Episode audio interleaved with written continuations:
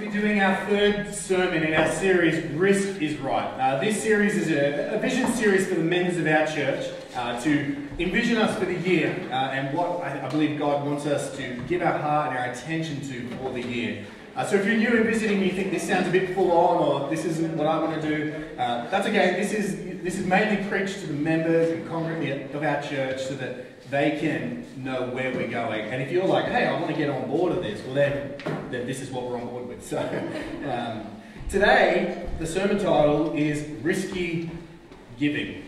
Risky Giving. And I want to look at how risk and our money, or risk and our riches, go together.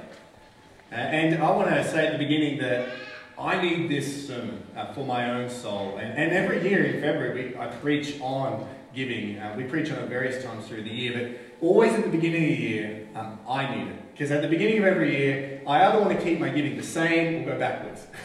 my, I never come into the new year and think, I just want to give more, I want to be more uh, you know, generous. I'm always like, mm, I gave a lot last year, I'd rather keep some for myself this year. And so this sermon is for me, and as I prepared it, it was such a wrestle because you can't just say words as a preacher, you have to live them. So I, am writing this sermon, you know, these are great points. Oh no, I've got to do it as well. Uh, but, but there's a joy in it uh, because this is the Lord's best for us. Let me read you God's word from Luke chapter 21, verses 1 through 4. We have three stories from Luke today. It's Bible story time with Riley again, uh, which will be fun for me. Luke chapter 21, verses 1 through 4.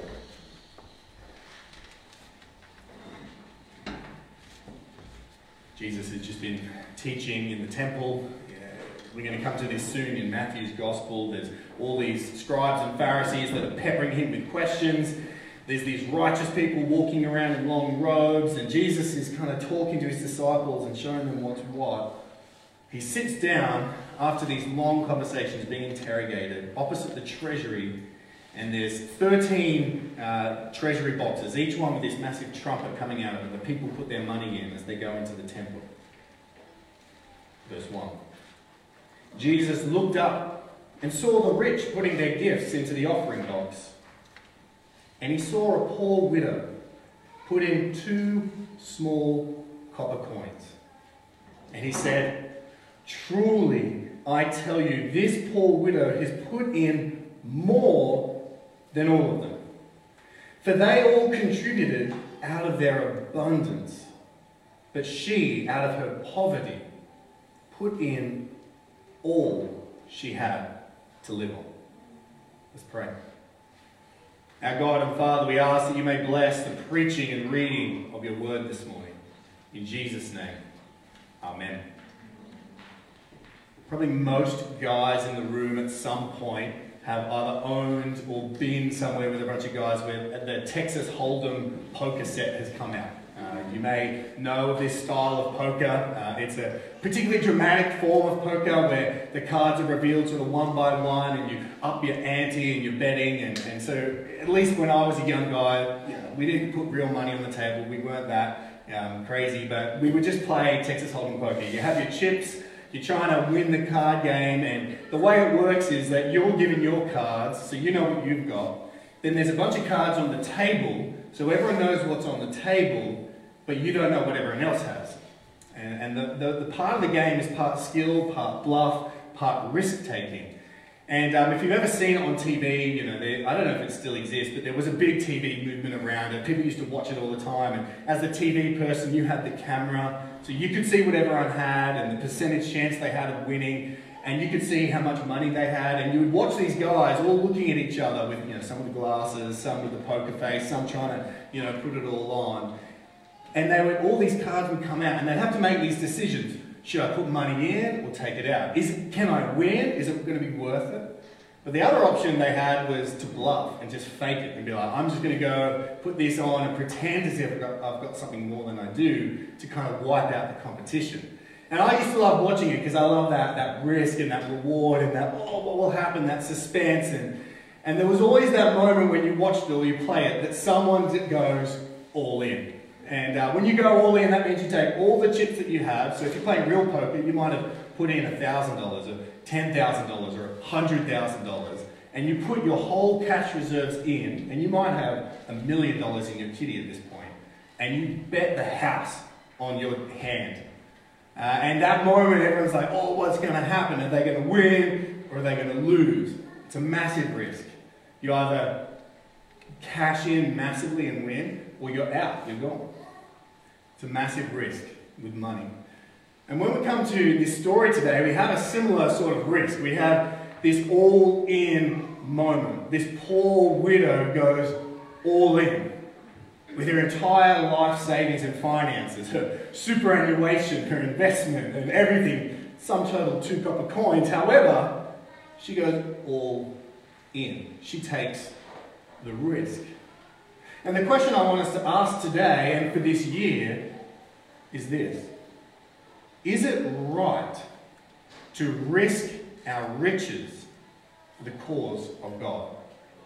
Is it right to risk our riches for the cause of God?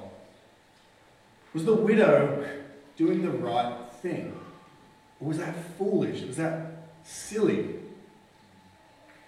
Well, like I said, it's going to be Bible story time with Riley, and we're actually going to be in Luke's Gospel today. We're going to look at three stories that's going to help us answer that question and investigate and, and wrestle our hearts through it. And it's been a wrestle for me this week. It's been a wrestle in my heart, it's been a wrestle with my spreadsheet where I do all my finances, and I hope it's a wrestle that um, helps you.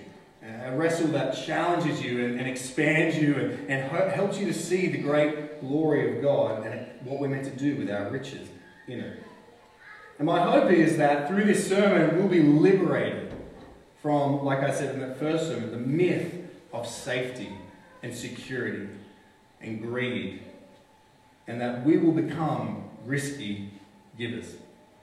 So we're going to look at three people the risky widow, the stingy farmer, and the transformed tax collector. So let's look again now at the risky widow in Luke chapter 21. As I said, Jesus looked up after this confrontation and sees all the rich people coming in and putting their gifts in the offertory box. Now, there was no tap and go in this time, there was no checks, it was literal physical pieces of money uh, that they were bringing. And uh, the tradition says that there were 13 of these treasury boxes, um, and they would go and put their money in. And so Jesus is watching it. And the rich, they probably looked rich, you could tell, because um, there was no Kmart where you could fake it. you know, you either had good clothes or you had bad clothes. And then every now and then, like we have Kmart, so you can buy stuff that looks like it's designer, but actually it's three dollars fifty. Um, but they didn't have that, so you could tell who the rich were. And they would come with their with their big chests of money, perhaps, and, and pour it into these you know huge trumpet-like metal cylinders, and you would hear the money just you know sort of like a slot machine. Uh, you know, in the old school Vegas, you know, all the money comes out. You would hear that on the reverse side going in. And so you'd be able to tell how much people were giving.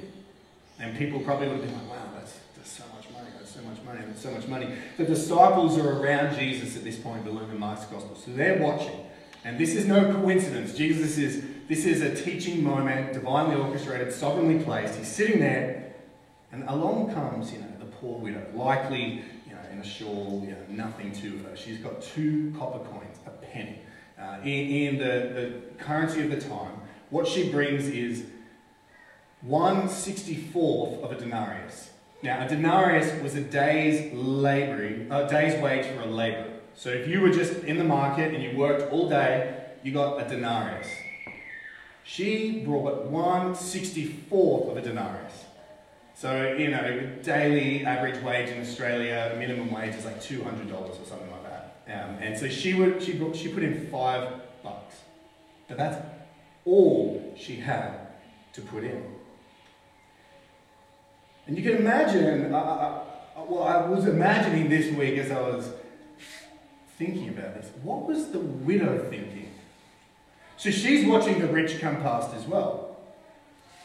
She's coming to the temple. Now, Herod's temple is a magnificent structure. It was one of the ancient wonders of the world. It's an incredible structure that was built by Herod the Great. Beautiful. These treasury boxes, that was money to put in for the upkeep of the temple. But here's this temple, right? It doesn't look like it needs a whole lot of upkeep. And here's the rich putting in all their money tons and tons of gold, rich person after rich person after rich person. What's the widow thinking as she comes in with her two small copper coins? I'm sure eh, if it was me, I'd be thinking, I don't think the Lord needs this. I don't think this is going to have much impact. Why do I have to give this? Or I don't have you know, enough to even live on. I'm putting myself in this position. But we don't know what she's thinking. But we do know what she did. She takes in her hand all she has to live on and puts it in the treasury box. Ding ding. Just a, just a light noise. Like it was such a small point, hardly would have made a noise as it hit the bottom. Now, Jesus is watching this. What will Jesus do? What should Jesus do? She's throwing in her life savings. She's going all in. Well, I'm going to read what Jesus says in Mark's Gospel because it's, it's a little bit more expanded. Verse 43 in chapter 12 of Mark. He called his disciples to him and said to them, So this is a conference. All right, boys, come on. Truly I say to you, this poor widow has put in more than all those who are contributing to the offering box. For they all contributed out of their abundance. But she, out of her poverty, has put in everything she had, all she had to live on. He wants them to learn this lesson of giving. It's not how much you give that determines the greatness of your gift, it's how much you sacrifice. The greatness of a gift or the generosity of a gift is not determined by how much you give, but how great the sacrifice is. Generous giving is measured by sacrifice, you could say, not by sum. Generous giving is measured by the sacrifice, not by the sum. She gave more in God's sight than the rich. To put it in, in normal terms, uh, think of it like this. If someone in our Go Forward Fund, which we're going to launch next week, uh, if someone in our Go Forward Fund wrote on the little form, yes, Go Forward Fund 2022, 2023, I would give as and when needed $10 million. Credit card number, Amex, Gold Platinum, whatever. Cool. Like, I mean, you know, Jordan and I would probably call and say, Did you mean that many zeros? Uh, because there's a lot of zeros on that. And we pull out the next form and it says, $800. Who gave more? Well, in God's economy, it depends. See, a $10 million gift for someone who earned a billion dollars in the year prior is 1% of their earnings in the year. It's 1%. But for someone who earned $800,000, uh, sorry, $80,000 Oh, sorry, I meant to say $8,000 gift. Okay, my bad. $8,000 gift versus 10 million. Replay, fix it in your head. Okay, we're there. Who gave more? Uh, oh, well, it depends. Uh, okay, $8,000 gift.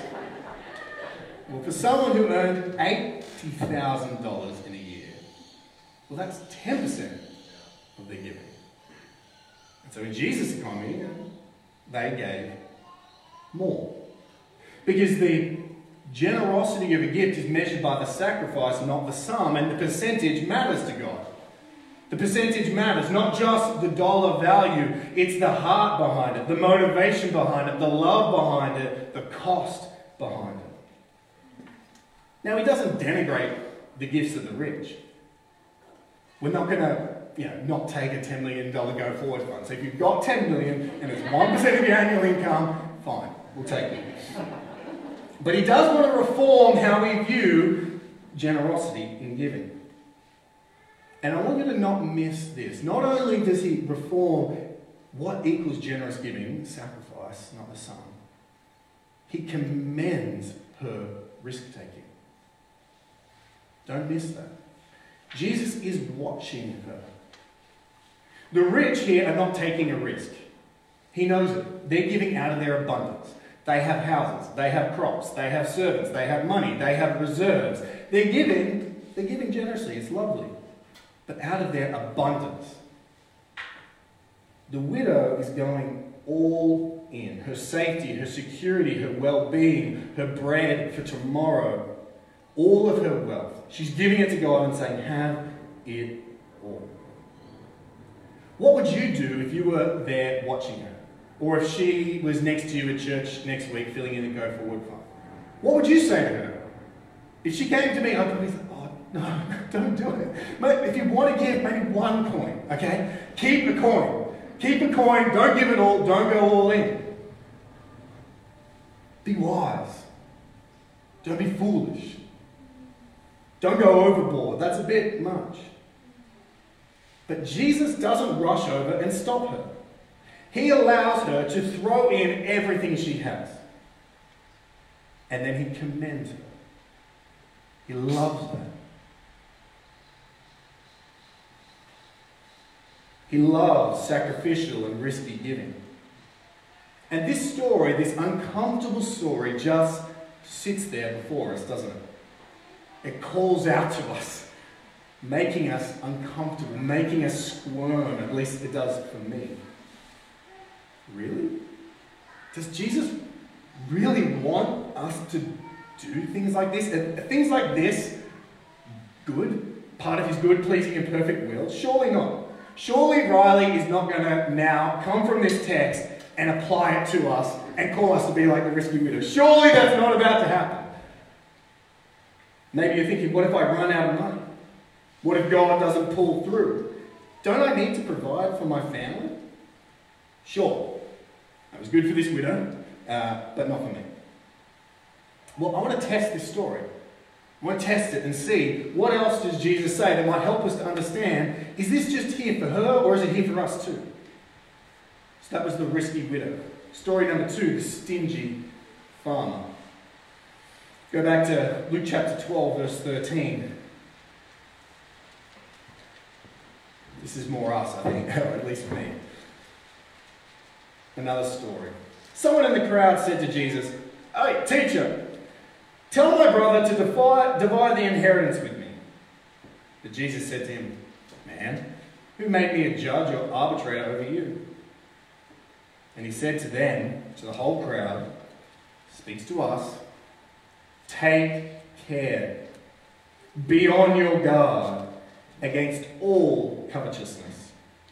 For one's life does not consist in the abundance of his possessions. Or in the NIV translation, I, I find it helpful. Watch out, Jesus says. Watch out. Be on your guard against all kinds of greed. Our instinct is to watch out and make sure we're provided for. Our instinct is to watch out and make sure we're not being too risky, spending too much, giving too much away, making sure we have enough left for ourselves, making sure our super is cashed up, our house is a good investment, we've got a deposit, etc. But what does Jesus want us to watch out for? Greed. Greed. His response to this unjust situation between two brothers who should divide the inheritance is not knock it off, split it evenly, give him the money he's due, Jesus' response to that, even though it's an injustice, watch out.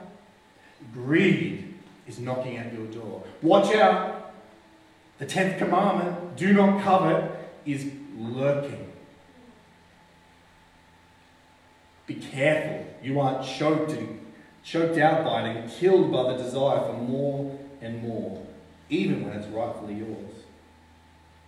Tim Keller in Counterfeit Gods comments that greed is a sneaky sin. Oh, by the way, if you're waiting for the farmer, the farmer bit's coming. So the stingy farmer is coming, but we'll get there. He comments that greed is a sneaky sin. We rarely notice it. It's not like adultery. Uh, he comments, you don't get into bed with someone who's not your spouse and then go, oh no, adultery. I didn't realize that that was happening. But with greed, Jesus has to say, watch out, because it sneaks up on us. We don't realize we're affected and the cords of our heart are entangled.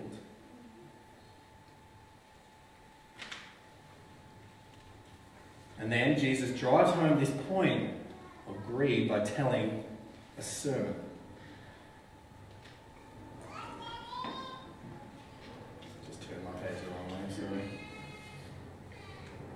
By telling a story. Luke chapter 12, 15 to 21. And he told them a parable saying, The land of a rich man produced plentifully. Notice the language there. The land produced plentifully. Who made the land produce plentifully? God, right?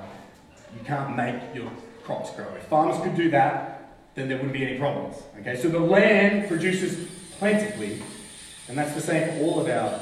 That's a squeaky brown. That's the same for all of our jobs. It all comes from God. And so this farmer says to himself in verse 17, What shall I do? For I have nowhere to store my crops. And he said, Ah, I will do this. I will tear down my barns and build larger ones. And there I will store all my grain and my goods. And I will say to my soul, Soul, ah, you have ample goods laid up for many years. Relax, eat, drink, and be merry. But God said to him, Fool, this night your soul is required of you. And the things you have prepared, whose will they be? So is the one who lays up treasure for himself and is not rich toward God.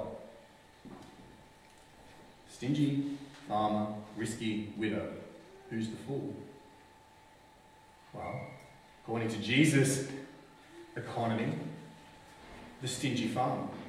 Now, in our eyes, he's a wise investor. In our eyes, you know, he's killing. That's a great idea. Store your grain and sell it off bit by bit. When you need it, you're going to be sorted for life. Build up a massive super account. Have a good sharing deposit and home, etc., etc. Store it up. Make sure you're secured so that you can live it good. You can retire and enjoy your life. But in God's economy, he's a fool. Now, he's a fool not just because of what he did with his money, but because of what he didn't do. He's a fool because he kept his money for himself and was not rich toward God, which means being rich toward others, because God doesn't need our money.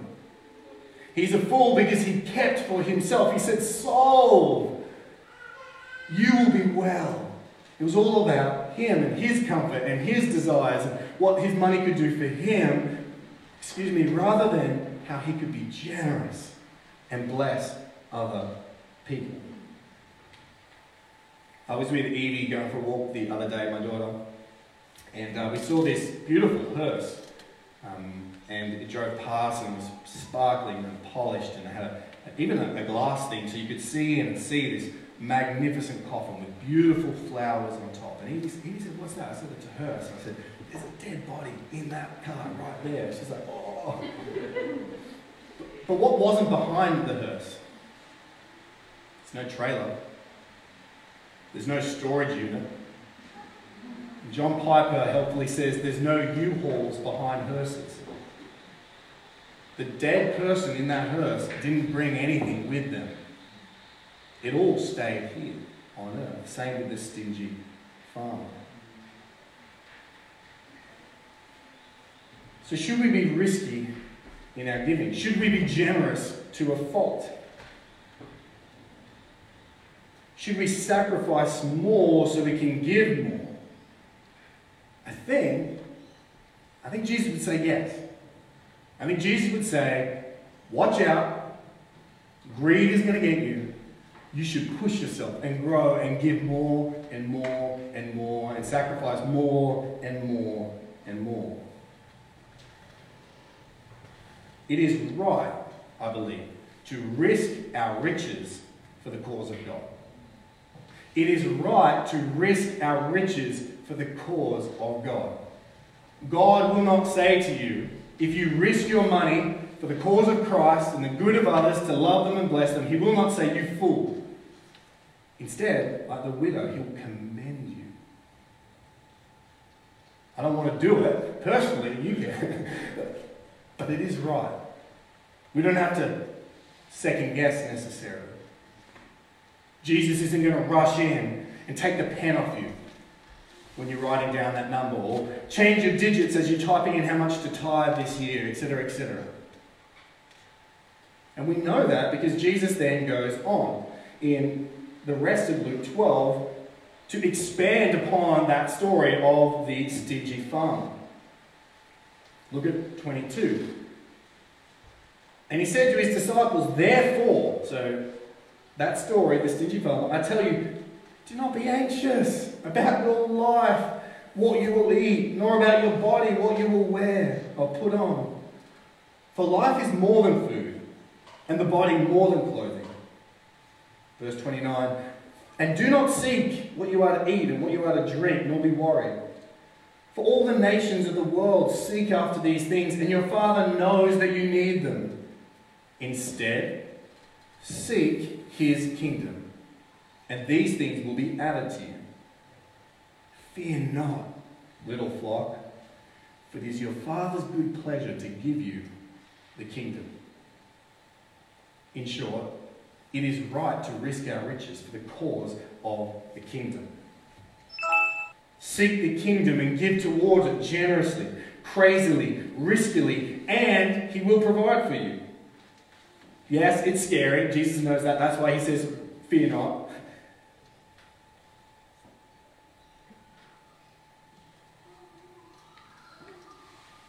But there's the joy and the commendation of the Lord. And there's the example of church history. We're not alone. We're not going to be the first people to give riskily and crazily. If you know the story of George Muller, who was a German born, went to London, ended up starting orphanages because he so wanted to care for the lost little boys and girls in London who had no mum and dad. How was he going to provide for all these kids? Hundreds of kids. Never asked for money once. Just put his petitions before the Lord, prayed, and every time Every need was met. Never asked. Lived a frugal life.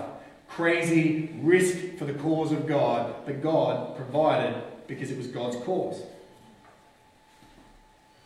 Jesus then takes it even further. You think, I don't have that much money, I don't know, what am I meant to do? He's got the disciples, he's got the crowds. Verse 32, sorry, 33 to 34. Sell your possessions, give to the needy. Provide yourselves with money bags that do not grow old, with a treasure in the heavens that does not fail, where no thief approaches and no moth destroys. For where your treasure is, there your heart will be, will, there will your heart be also. It couldn't be more clear. Jesus drives the point home. You might say, I don't have much money. I, I don't have enough to give right now. Okay, Jesus says, sell. What have you got? Show me. show me your phone. Show me your car. Show me your house. Show me your wallet. You know, show me your goods. What have you got? Sell it. What can you sell? If you don't have anything to give right now, what can you sell, Jesus says. And by doing so, you'll provide money bags for yourself in heaven. Treasures in heaven, whatever that means. There's a promise of future gain, even in present cost. Now, I want to be clear. Jesus, uh, John Piper says this Jesus isn't against investment, he's against bad investment.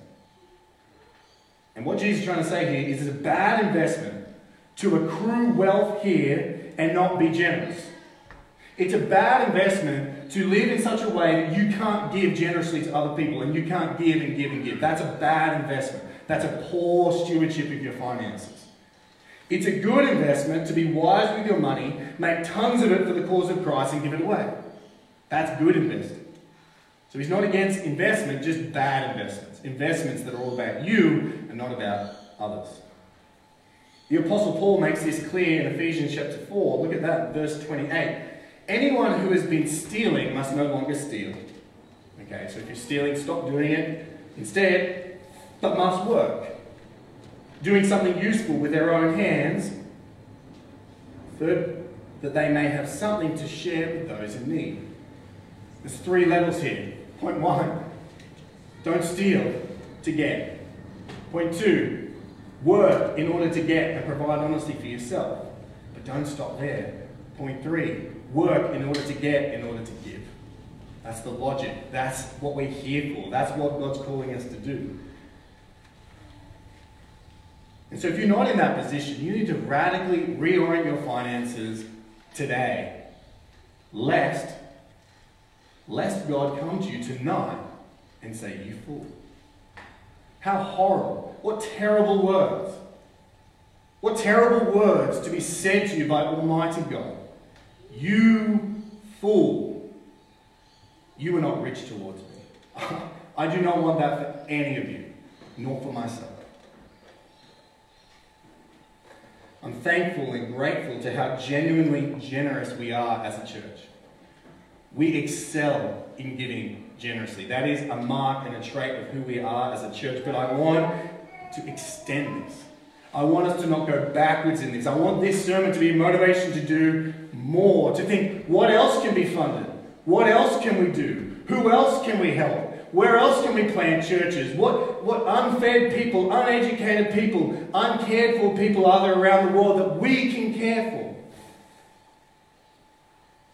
And as the Go Forward Fund comes around in the coming weeks, I want us to think risk is right. It is right to risk my riches for the cause of God here on earth. As you review your finances, think, seek first the kingdom, and all this will be added. Think of the risky widow. Be deathly afraid of the stingy farmer. Think of the cause of the kingdom, the people we can help. Think of all the work we can do here as a church.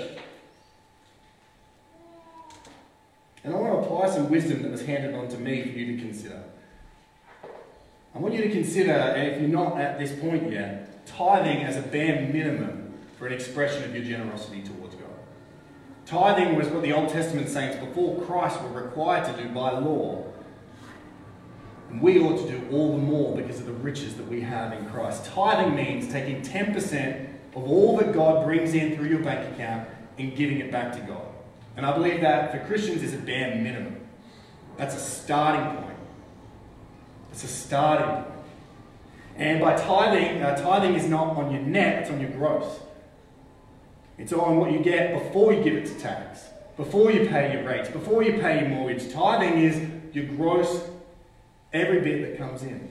Every bit of dividend, every bit of salary, everything that comes in, every government payment that comes in, superannuation that comes in, because that's all the money that came in. And total it all up, take 10% and give it away. That, that's the bare minimum, I believe, for Christians. And then, every year, this is the wisdom passed on to me look, how can I extend that? 10% to 11, 11 to 12, 12 to 13, 13 to 13.2, 13 to 14.3, etc., etc., etc. And, and think not so much how much do I need to give, but how much should I actually keep? and start to reform our lifestyles in such a way that we enjoy the gifts God's given us, but we don't need them. We don't, we're not, they're not our idols that we have to have, and we can't be enjoying our life. So think, what, what do I need to change? What do I need to do? What subscription do I need to end? Uh, you know, what purchase maybe I can with withhold and not do? What, what loan do I need to get rid of? What, etc., etc., etc. Thinking all the time, not about the amount, but about the cause about the great things that God wants to do, and then let that stimulate you to think, oh, yeah, I can give that up for that. But if it's just a law and just an amount and just a 10%, your heart will grow bitter and cold. I wouldn't recommend that. But think about the kingdom of God and then let your percentage increase. Now, it's not a rule. You'll still get into heaven if you don't tithe. It's, it's not how you're saved. But Jesus does say, watch out and for greed. I think if there's one sin that we rarely ever share at Growth Group, it's, all, I'm really greedy this week. I'm really coveting. Friends, watch out. Watch out. Our lives do not consist in the abundance of our possessions.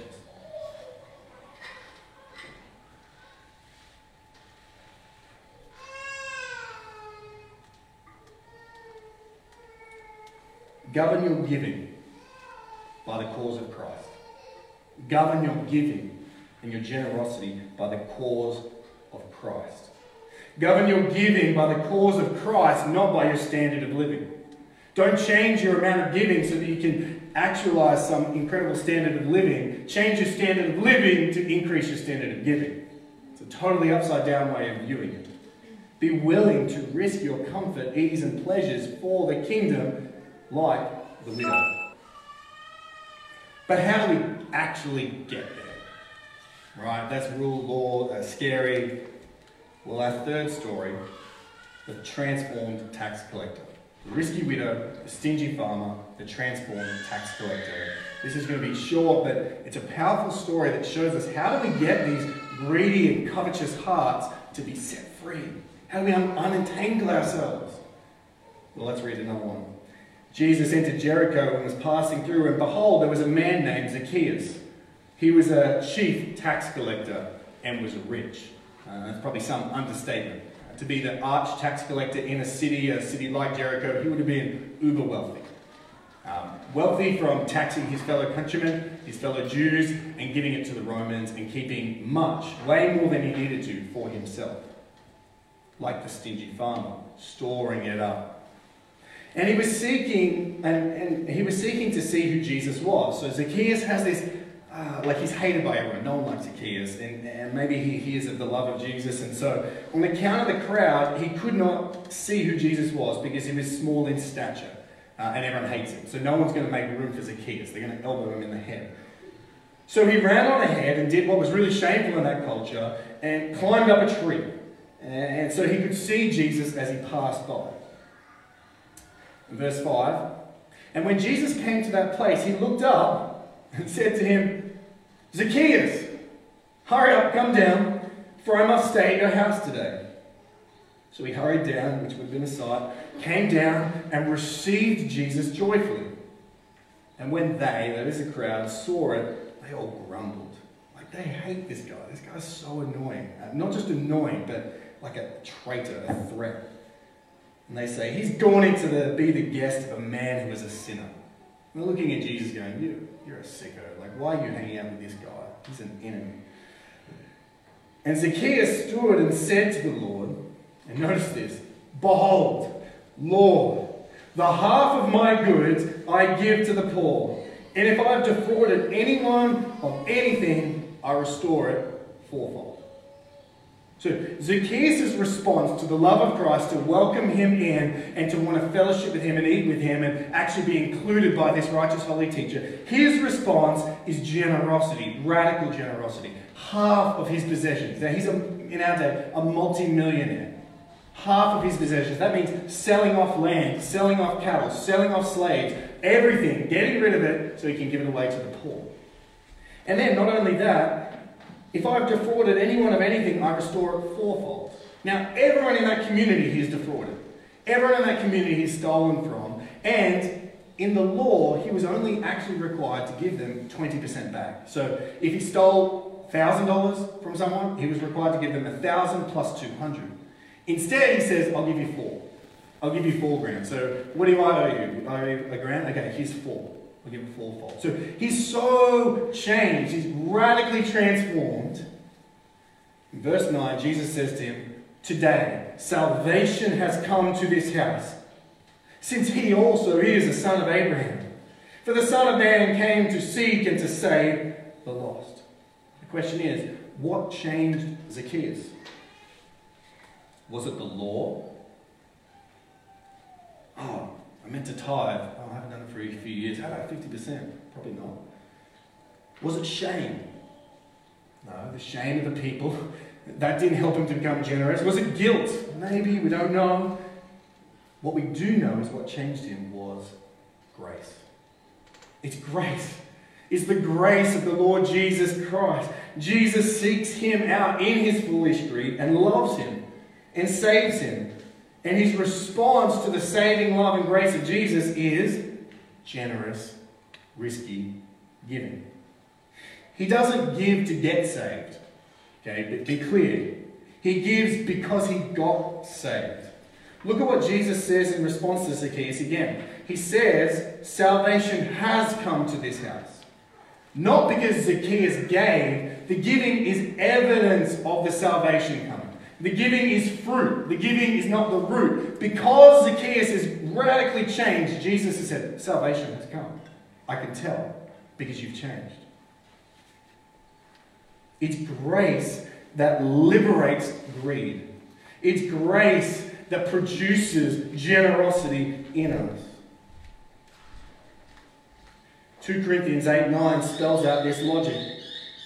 It's grace that will save us from our greed and actually change us. The Apostle Paul says, For you know the grace of our Lord Jesus Christ, that though he was rich, yet for your sake he became poor, so that you through his poverty might become rich. The logic is this, friends.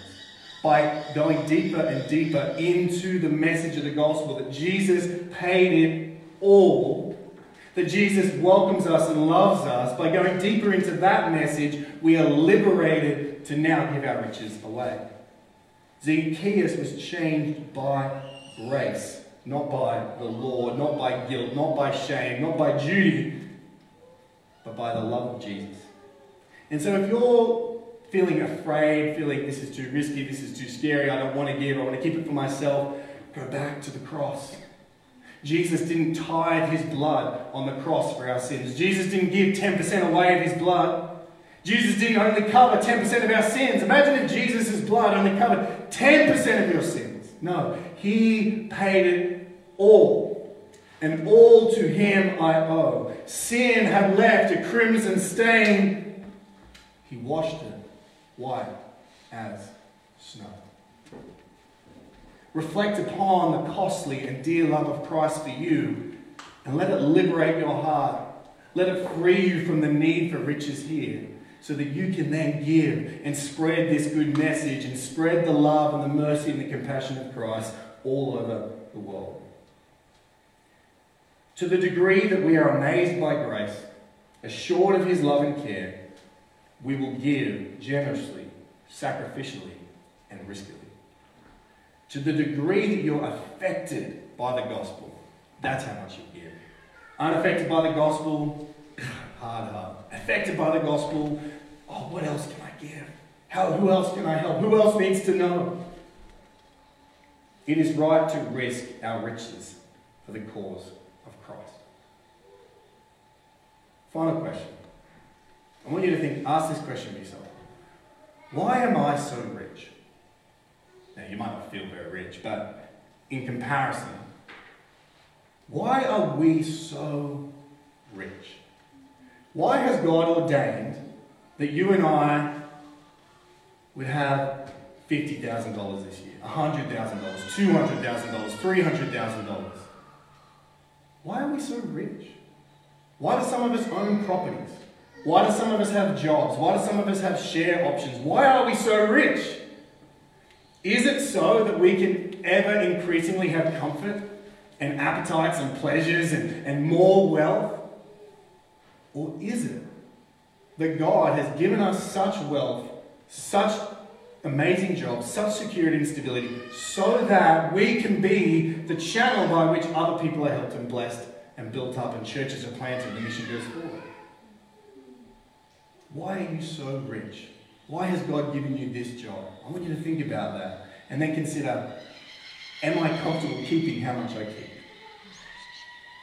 Texas Hold'em poker, when they go all in, that's the moment. Is it a good risk or a bad one? Jesus looks at the, the risky widow and he commends her. It's not a rule, you don't have to go all in. But risk is right for the cause of Christ. We have big plans as a church. We have big plans as Sovereign Grace Australia. We have big plans as Sovereign Grace Global. We have big plans like Open Doors and ICM and all these causes. And God has raised up means here, channels by which these funds can go out and help. And so, friends, may I commend to you risk it. Go all in, whatever that looks like in a sense, for the cause of Christ. And live in the joy of seeking first the kingdom and experience the grace of Him providing for your every need along the way. Let's pray. Lord, we thank you that you've given us stories, powerful images. We thank you for the widow. blessed saint. Can't wait to meet her, Lord, in glory and ask her what it was like to put in those two coins. Lord, we thank you for the story of the stingy farmer that should shock us and make us watch out. And Lord, we thank you that you give us grace to transform us. I need that grace to be transformed. I am greedy, O Lord. We are likely greedy and covetousness and coveting. Lord, would you liberate us and help us to ever grow in our generosity, never going backwards, sacrificing more for the unfed, uneducated, uncared for, ungospel people of the world. I pray and ask that you would bless our giving, O Lord. May it exceed and be abundant for your good, uh, for the good of the world, rather, and your glory. In Jesus' name we pray. Amen.